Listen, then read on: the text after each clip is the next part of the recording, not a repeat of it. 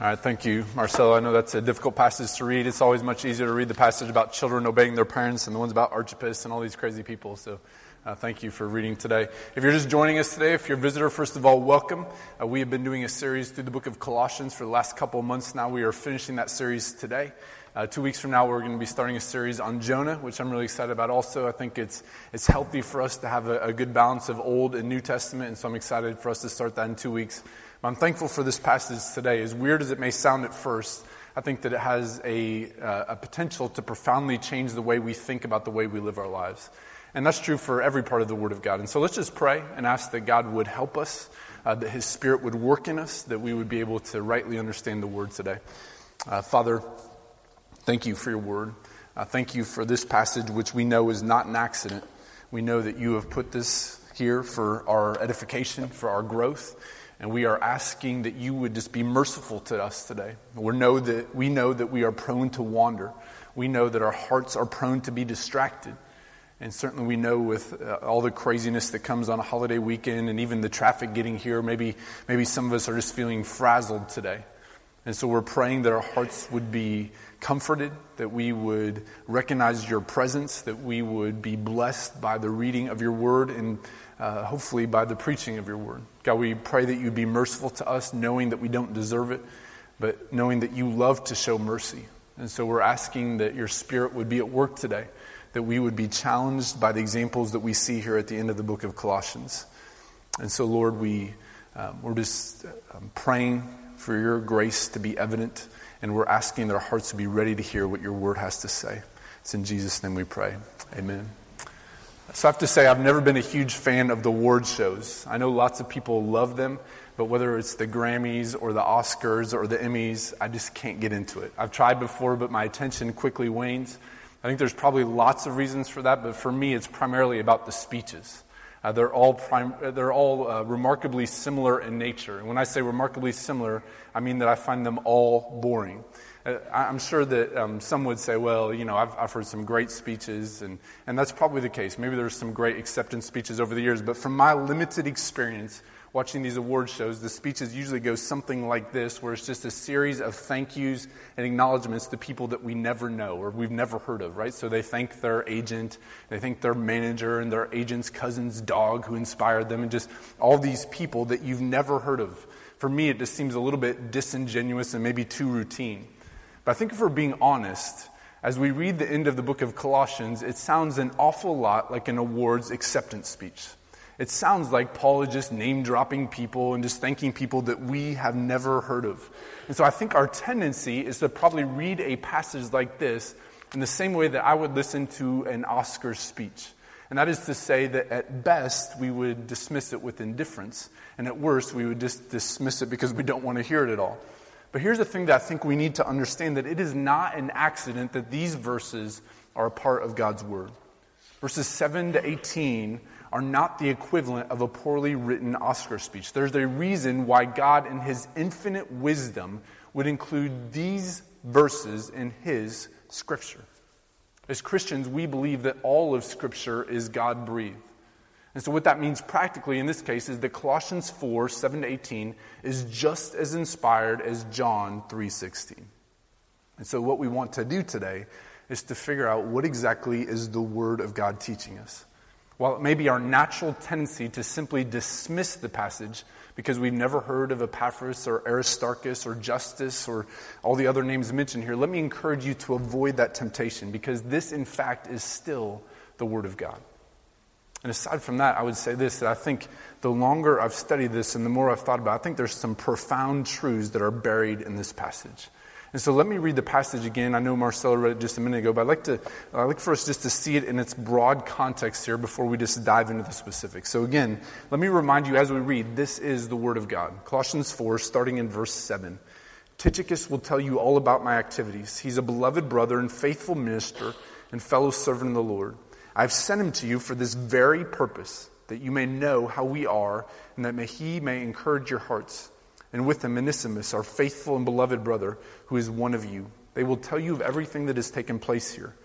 Aristarchus, my fellow prisoner, greets you, and Mark, the cousin of Barnabas, concerning who you have received instructions. If he comes to you, welcome him.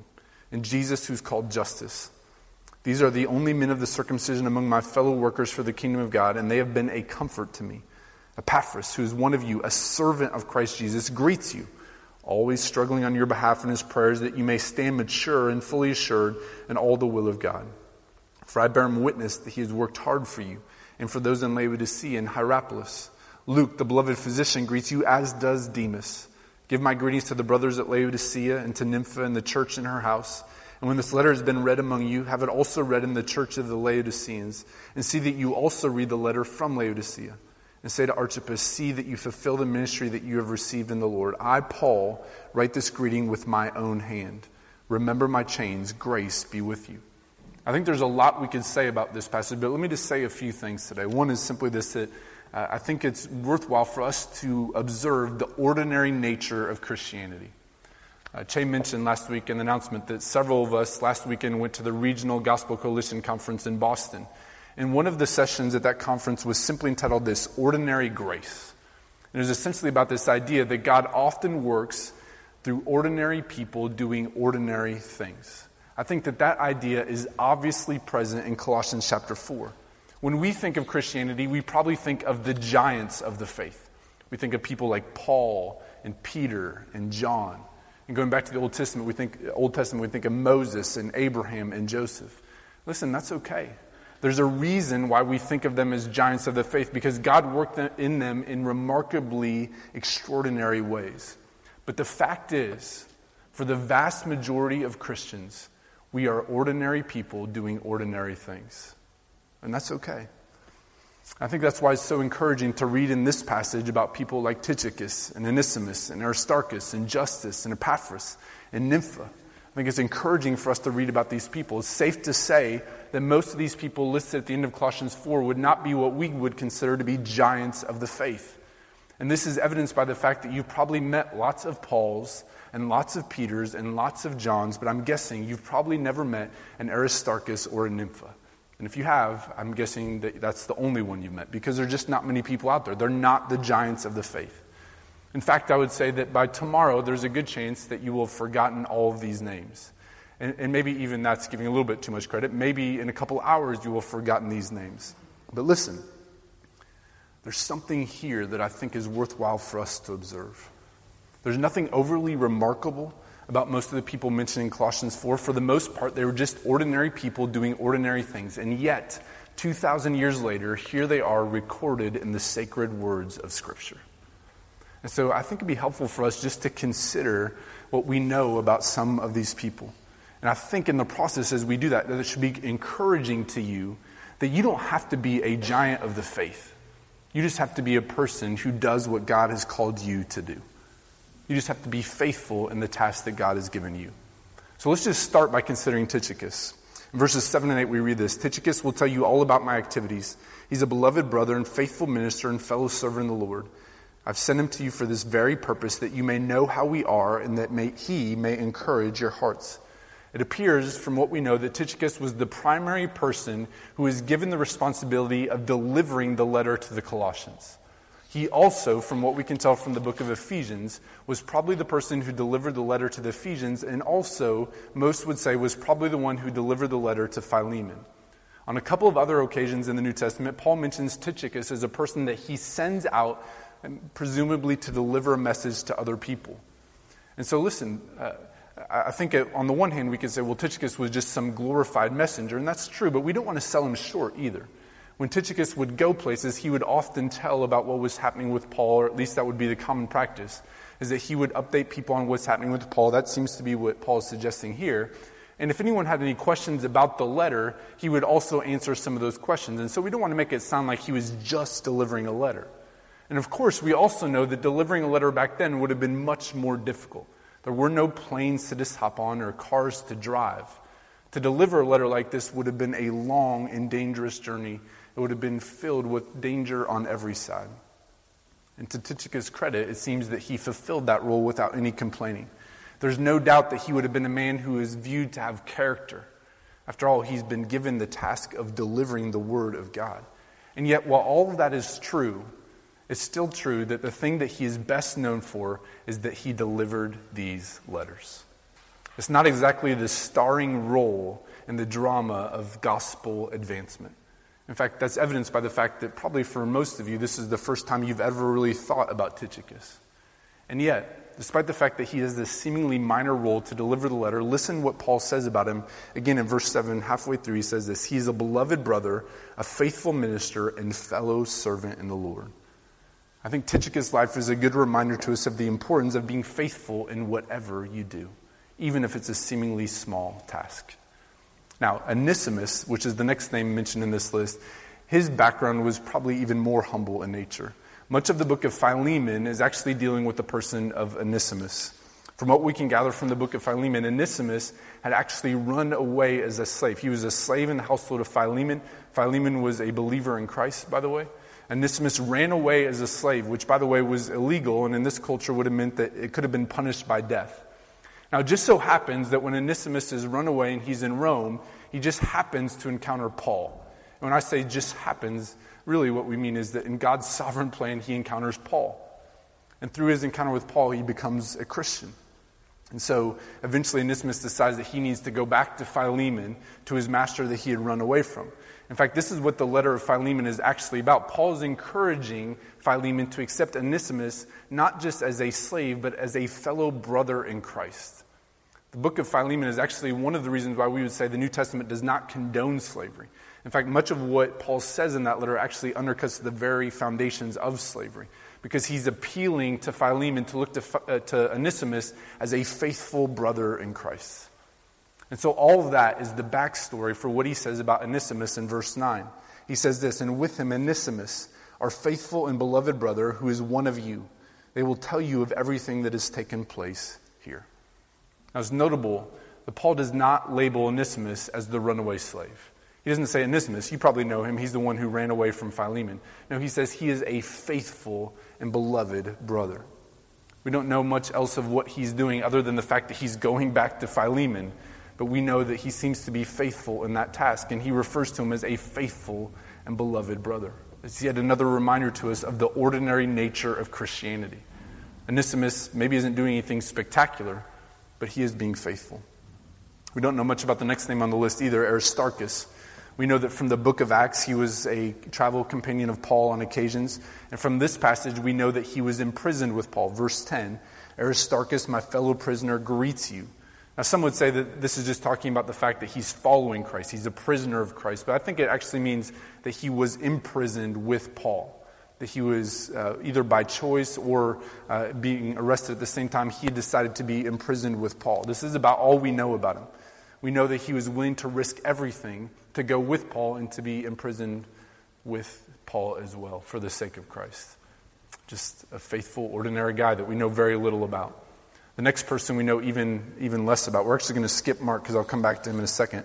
But the next person in the list in verse 11 we know even less about Jesus, who's called Justus. Now, uh, lest, lest there's any confusion, we're obviously not talking about Jesus Christ here. Uh, for good reason, he's called Justus, right? To make a distinction. In verse 11, we read this And Jesus, who is called Justus, these are the only men of the circumcision among my fellow workers for the kingdom of God, and they have been a comfort to me. Listen, we know almost nothing about Justus. We know that he's a Jew who is now following Christ. We know that in some way he's been a comfort to Paul. It's about it. Ordinary stuff, right? He's comforted Paul, and yet here he is, preserved forever in the words of Scripture. We know a little bit more about Epaphras, the next person who's mentioned here. We know about Epaphras from chapter 1. Epaphras was the one who'd started the church in Colossus. And so in verses 12 and 13, we read about his work ethic and his prayer life. Verse 12 says this Epaphras, who is one of you, a servant of Christ Jesus, greets you, always struggling on your behalf in his prayers that you may stand mature and fully assured in all the will of God. For I bear him witness that he has worked hard for you and for those in Laodicea and in Hierapolis. This is normal stuff, right? He prays and he works hard. Now, you have to admire the way in which he prays and the way in which he works. The word that's used for prayer here in verse 12 uh, it says that he's struggling on behalf of the Colossians. The word could literally mean wrestled. He was wrestling in prayer for the Colossians. The same type of thing is, is uh, carried with the Greek word in verse 13 when it talks about working hard. The Greek word that's used there is actually very unusual for the word work. The word work appears many times in the New Testament. Only four times does it use this Greek word because it's a word that oftentimes conveys with it pain. The Greek lexicon defines it in this way work that involves much exertion or trouble. There's nothing fancy about Epaphras. He prays and he works hard but he does it for the glory of God. The next person on the list you probably have heard of, but I think his story too is one of ordinary Christianity. Verse 14 Luke, the beloved physician, greets you. Luke, the beloved physician, greets you. Luke here, described as the beloved physician, a frequent travel companion of Paul. Some have even said that it was likely that the reason why Luke was traveling with Paul in the first place is because of Paul's ailments and his medical difficulties. And so Luke is traveling with him, possibly, we don't know for sure, but possibly in order to just treat him as a physician. It just so happens that Luke also has a keen eye for detail and an ability and a gift of writing, which serves him well, of course, when he ends up writing the book of Luke and the book of Acts, a fourth of the New Testament written by this physician. Just being faithful to do what God has called him to do. And then there's Nympha, the only woman who's mentioned in these greetings to the Colossians. Uh, by the way, I don't think there's anything to make of that, the fact that she's the only woman in the book of Romans. There's a long list of people, and there's a significant portion of women in that list. I don't think there's anything uh, noteworthy other than to say that she's mentioned here. And what she's mentioned for is decidedly normal, right? Verse 15 says this Give my greetings to the brothers at Laodicea and to Nympha and the church in her house. So she hosts the church in her house. We're not sure. Uh, some have said, well, maybe she's a wealthy widow and that's why she had a house. We're not sure why. But she has resources and she uses them to bless the church. There were likely other house churches in the area, but for some reason, Paul signals out Nympha. We have no idea why. But her presence in this list should be most encouraging to us. I don't think anyone would describe what she's doing as spectacular. Right? She's just opening up her house. And yet here she is, again, forever preserved in the words of Scripture. And really, when you look at the entirety of the list of names here, that's kind of the picture that you are left with. It's a group of people, ordinary people, doing ordinary things that God is using to advance his kingdom.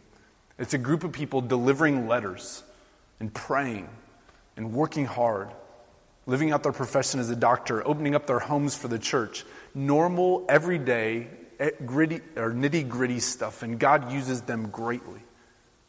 Again, sometimes when we think of Christianity, we think of the celebrities. We think of the John Pipers and the Tim Kellers. But the fact of the matter is, there are very few John Pipers and Tim Kellers. It's highly unlikely that the next Christian celebrity will come from this room. I'm just saying statistically, that's unlikely. hopefully, that doesn't burst anyone's bubble. But I just want you to know that is okay. Listen, that is okay. We don't need to be the next Christian celebrities, we don't need to be the next Paul. We just need to be faithful to what God has called us to do. There's not room for a lot of Pauls, but there's a lot more room for Nymphas and Lukes. And so, whatever it is that God has called you to do, that is what we are to do. We are to live out Christ in the ordinary areas of everyday life. Colossians 3 Whatever you do, work at it with all your heart as if working for the Lord and not for men. I think that's what's so evident in this list. A lot of these people are just doing normal stuff. They're opening up their house, they're working hard, they're delivering letters, and yet they're being commended. And they're doing it for the glory of God. And that's the thing I think we need to understand that Epaphras is not just working hard for the sake of working hard, he's working hard for the advancement of the kingdom of God. Nympha is not just opening up her home for the sake of opening up her home, she's opening up her home because she loves Jesus. Luke isn't just carrying out his activities as a doctor just for the sake of treating sick people. He's doing it because he loves God and he wants to advance the kingdom. And listen, this has huge implications for everyday life. Whatever you are doing, no matter how normal or ordinary it seems, our goal as Christians is to do that for the glory of God. And so when you're putting your kids to bed tomorrow night or tonight, and they're well, I'll just speak on behalf of my children. Sometimes children are difficult to put to bed, right? It seems that every excuse under the sun comes up. Maybe we're alone in this, but I doubt it, right? And you're putting them to bed. Remind yourself you are doing this for the glory of God. As you're on your way to work tomorrow, pray. Pray and ask that God would give you the desire to bring glory and honor to Him, to advance His kingdom through your workplace. As you take out the trash, are you reminding yourself that this is a part of God's larger plan for your life? That there is a sense of purpose, that even as you do the small, ordinary things, you are doing it for the glory of God? Are you opening up your home and using it to advance God's kingdom? Are you cooking? Maybe, maybe you're a great cook. Are you cooking and using food as a way of loving people and, lo- and showing them the love of Christ? Listen, should we be praying? Of course. And should we be reading our Bibles? Absolutely. Should we talk about Christ with others? It goes without saying that we should. But we shouldn't think that those are the only Christian activities. Christianity is made up of the ordinary, it's made up of the everyday, it's made up of the normal. It's lived out by ordinary people in ordinary circumstances. Whatever gifts you have, use those gifts for the glory of God. Whatever situation you find yourself in, use that situation to advance His kingdom. Can't all be Paul's or Peter's, but there's plenty of room for Nymphas and Luke's. And as evidenced by Luke, sometimes God uses those normal people in extraordinary ways. Luke, the beloved physician, who ends up writing a fourth of the New Testament. And listen, this has implications not just for your everyday life, but also your church involvement. Listen, not everyone will be the preacher, not everyone will lead in worship, not everyone will be an elder, but that's okay too. Maybe the area that you are best at is that you can clean like no one's business.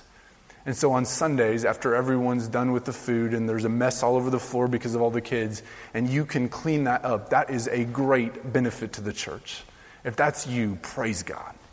Or maybe the thing that you are gifted at is that you can just really relate to kids. And so you teach children Sunday school. Praise God if that's what you can do. Or maybe you have an ear for sound and you can run the soundboard and you have an ability to be able to adjust sound that so that it sounds the best for the church. If that's your case, praise God too. Or maybe you have a house that you can open up and use it so that people can come and have care groups or Bible studies. Or again, maybe you have the gift of just being able to cook in a way that is amazing and you can bless people by blessing them with food. Whatever the case is, listen, all of those things are honoring to God. God loves to use ordinary people doing ordinary things. And here's why because Christianity is not about us and how great we are, it's about Christ and how great He is. At the heart of the Christian message is that we're not great at all, that we are sinners separated from God, and that there's nothing we can do to make ourselves right with God. Only, only through the work of Jesus Christ. Only through the fact that God loved us enough to send his son to die on the cross for our sins and three days later to be raised from the dead. Only through that can we be made right with God. At the heart of Christianity is the idea that we bring nothing to the table. Every good thing we have comes from him, most notably our salvation. And so, of course, it makes sense that he would work through ordinary people in ordinary ways. Listen, there's nothing special. If you are a Christian, there's nothing special about you that made you lovable. It was His grace. That's why you're a Christian. It was His mercy. It was God's power that explains your salvation. So, of course, He delights to work in ordinary people doing ordinary things because it highlights His power and His grace.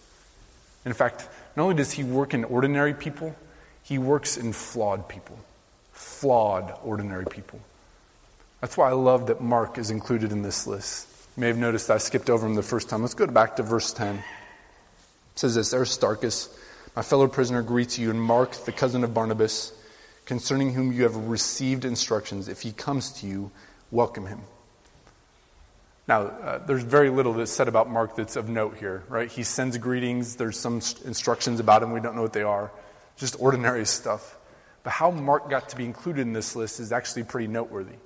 You may remember Mark, or John Mark as he's referred to sometimes, from, Act, from the book of Acts. In Acts chapter 13, Mark leaves Paul and his traveling companions. We're not sure why. Uh, we're pretty sure it's not good that he left them because in Acts 15, Paul and Barnabas split ways because of Mark. Maybe you remember this story.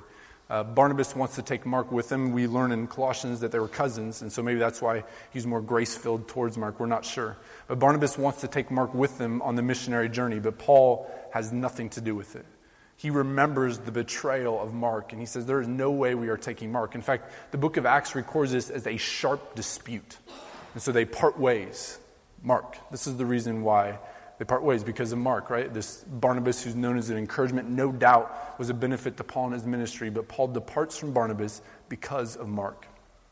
Now, fast forward 11 or 12 years later. That's probably the period of time between Acts 15 and the book of Colossians. And this is what he says. He refers to Mark as a, he refers to him in this list of people who have brought him comfort. Aristarchus, my fellow prisoner, greets you, Mark, the cousin of Barnabas. And then he goes on to say that these are people who have comforted me. Now, if you fast forward four or five more years, or, or actually between um, probably four and eight years, to the book of Second Timothy. This is the last book that Paul ever writes. This is what he says about Mark in 2 Timothy. 2 Timothy 4:11. Paul says this to Timothy about Mark. He says, "Get Mark and bring him with you, for he is very useful to me in ministry." Right? Did you catch that? In Acts 15, they depart ways because he's so frustrated with Mark. He splits up. He has a sharp dispute with Barnabas over Mark. And then a period of time passes, um, somewhere 16 to 20 years. At the end of his life, he says this about Mark. He says, Bring him with me, for he is very, or bring him with you, for he is very useful to me in ministry. Listen, I love that God works through ordinary, flawed people. People that haven't always done things that they would have wanted to do in the past or haven't always handled situations right. But God still works through ordinary, flawed people. And that should bring hope to every person in this room. Listen, I would guess that you're ordinary and flawed. Now, maybe some of you would say, well, I'm extraordinary. Well, that's okay too. God can work through you also. But just by definition, the vast majority of us are ordinary. And we're flawed people, and yet God can work through us. He uses ordinary, flawed people to advance his kingdom. Now, the fact is, and this is really important, he doesn't just use ordinary people, he uses ordinary people working together. And that's actually a really important thing that you see in this passage the reality and the importance of Christian community. One of the reasons why I love this passage is because I feel like we're kind of let in behind the scenes a little bit. The curtain is open and we get to kind of see what's going on behind the scenes. And we get to see all the things that happened to make Paul's ministry a reality. Oftentimes we focus on Paul and all the things that he does. But in this passage, at the very end of Colossians, we're kind of let in behind the scenes and we realize, well, actually, there's a lot of people working with Paul. They're working in concert together. All right, let's, just, um, for a moment, think about the letter of Colossians. Okay? Uh, Paul is obviously a gifted writer and a theologian. There's no doubt about that. But assuming that uh, maybe one of the reasons why Luke is with him is that uh, he had these physical ailments that he's dealing with, it's possible that without Luke and without his medical expertise, Paul wouldn't even be alive to write this letter. Now, given the amount of discouragement that he's facing, it's possible that without the comfort that he mentions here of people like Aristarchus and Justus and Mark, it's possible that he would have given in to despair or that he would have stopped being encouraged to write these types of things. Right, so it's possible that without people like Luke or Aristarchus or Justus or Mark, this letter never would have been written. But even if it was written, how would have he gotten it to Colossus on his own? He was in prison, right? For the letter to get there, someone like Tychicus had to be able to take the letter to Colossus.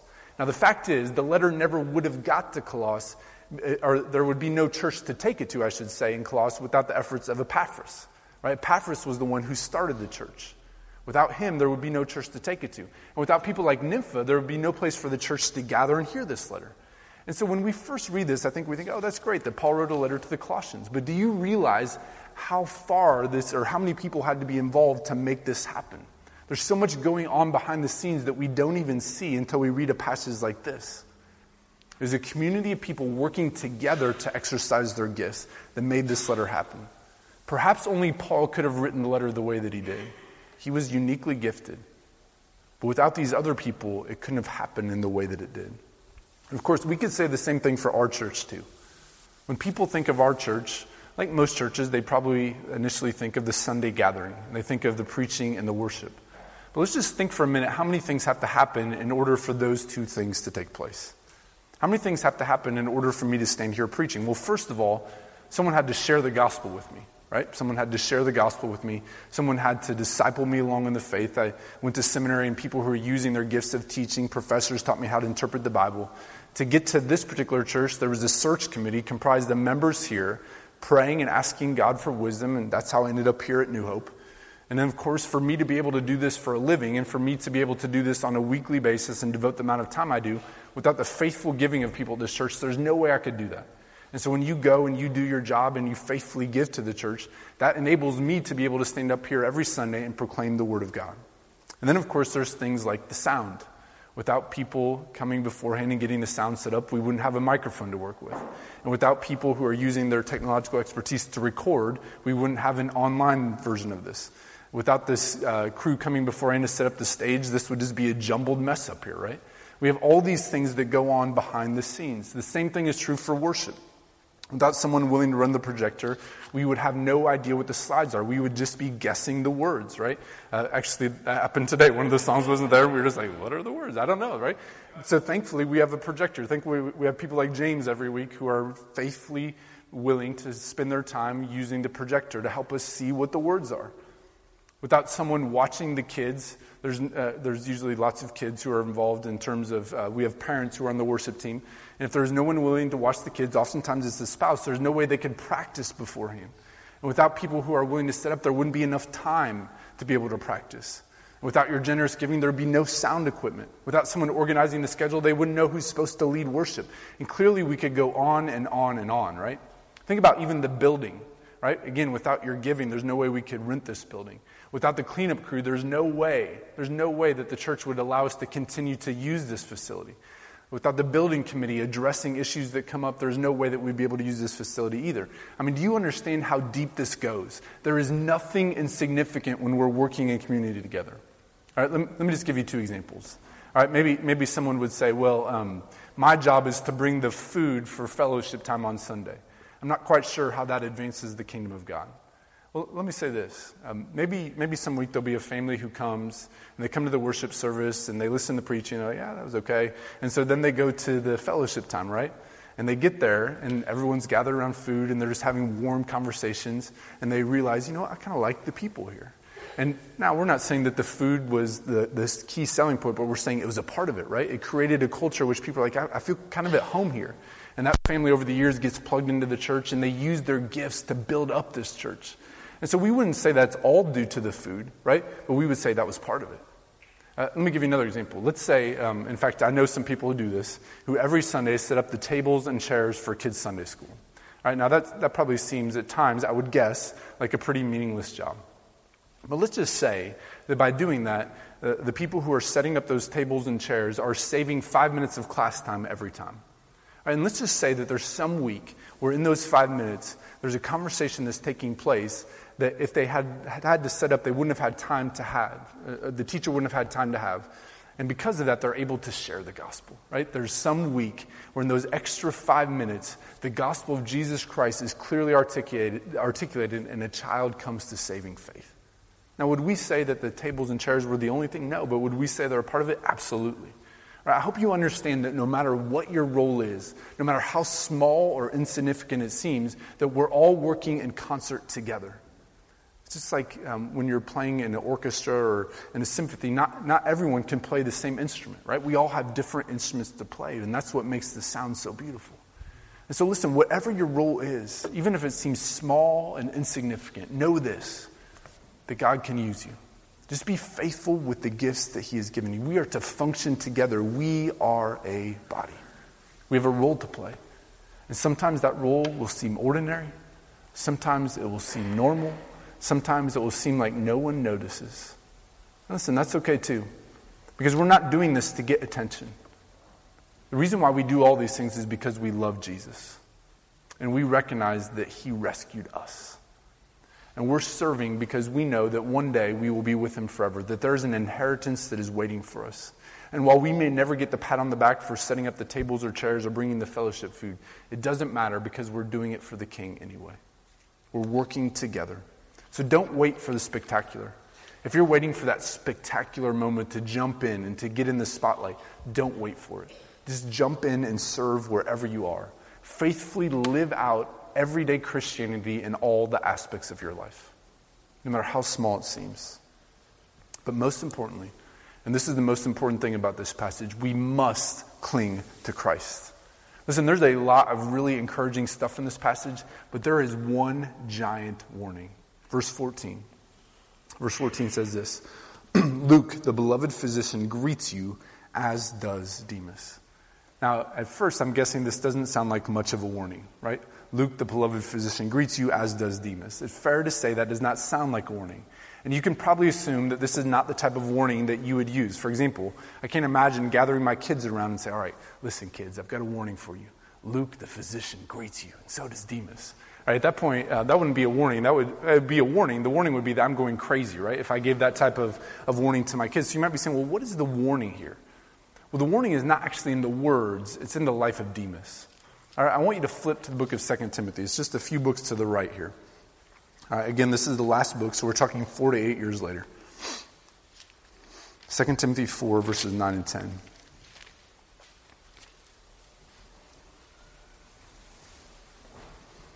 Again, this is the last book written by Paul, 48 years later. It says this Do your best to come to me soon, for Demas, in love with this present world, has deserted me and gone to Thessalonica.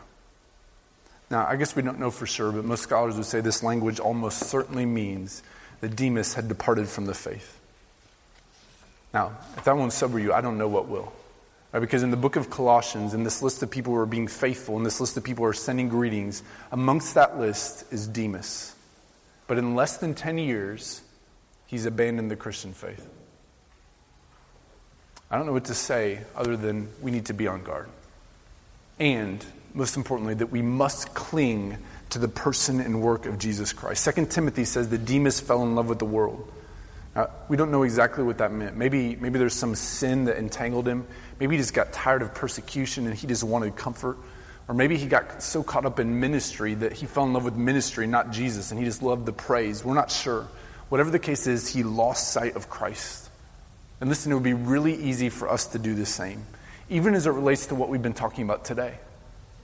We could talk about this idea of being normal, everyday Christians. And in the process of that, we could forget that the reason why we do those things is for Christ. It'd be easy for us to say, well, I'm going to work for God in the ordinary. I'm going to clean up the church for the kingdom of God, and I'm going to raise my kids for the glory of God. And I'm going to use my money to advance the kingdom of God and forget why we are doing all those things. Listen, the reason why we want to live for God in the ordinary is because we love Him, because He first loved us, or because He sent His Son to die for us because he sent his son to redeem us from our sin. This is why we want to live from in the normal, ordinary, everyday stuff. And we must never lose sight of that. We must always fix our eyes on the cross. We must never forget what Jesus has done. It's great to talk about how we should fight false teaching. It's great to think about how we should put off sin and put on Christ. And it's great to think about how to be a godly spouse or parent or employee. It's great to think about why we should pray more, tell people about Jesus. And it's great to think about how Christianity is lived out in the ordinary. And we've talked about all those things in the book of Colossians. But in the midst of all that, we must never forget that Jesus is supreme. We must never forget that He is the one who reigns. We must never forget that He is the motivation, that He's the one who rescued us, that He's the one who sustains us. We must never lose sight of Christ. Listen, we can be doing a bunch of different stuff that looks like we're being faithful. But in the end, if we lose sight of Christ, we've lost sight of everything. Ask Demas. Right? We must cling to Christ. And for that reason, I think it's appropriate that this book ends the way it does. Verse 17 says this And say to Archippus, See that you fulfill the ministry that you have received in the Lord. Listen, we have no idea what Archippus' ministry was. Maybe Paul was concerned that he saw some uh, things that he would later see in Demas, that he was beginning to slip away. Or maybe he was just wanting to encourage him to stay faithful. But either way, it's a good word for us. Be faithful to what God has called you to. Finish the race. Finish the race. And the way that you will finish the race, the way that you will keep the faith, is by continually looking to Jesus Christ and trusting in his grace. Look at the way this book ends. Verse 18 I, Paul, write this greeting with my own hand. Remember my chains then he says this grace be with you. Listen, it's the grace of God that sustains us, it's the grace of God that we most need. And I think that's what sticks out most in this ending of the book of Colossians. It's not the ordinary nature of Christianity, although that's encouraging. It's not the reality and importance of Christian community. That's great too. What sticks out most is our need for Christ. We need His grace. I suppose that's not surprising because that is the theme of the book of Colossians that Jesus is supreme in all things, that he is better than everything else. And that is exactly why we live for him, even in the normal, everyday, ordinary things. Because Jesus is better. That's why. Let's pray. Lord, thank you for your word. Thank you for this reminder of the supremacy of your Son. Thank you for the ways in which you bless us. Thank you for the reminder of these faithful Christians. Thank you for the warning of Demas. Thank you for your Son, Jesus Christ. Lord, we're so grateful. We're so grateful that we have your word to know how to live. And we're so thankful for passages like this that at first seem kind of weird. We're thankful that we are able to read them and that in your infinite wisdom you saw them best fit for us to read. Father, we're praying that we would be motivated by the supremacy of Christ to live out Christ in the normal, everyday, ordinary stuff. It's in Jesus' name we pray. Amen.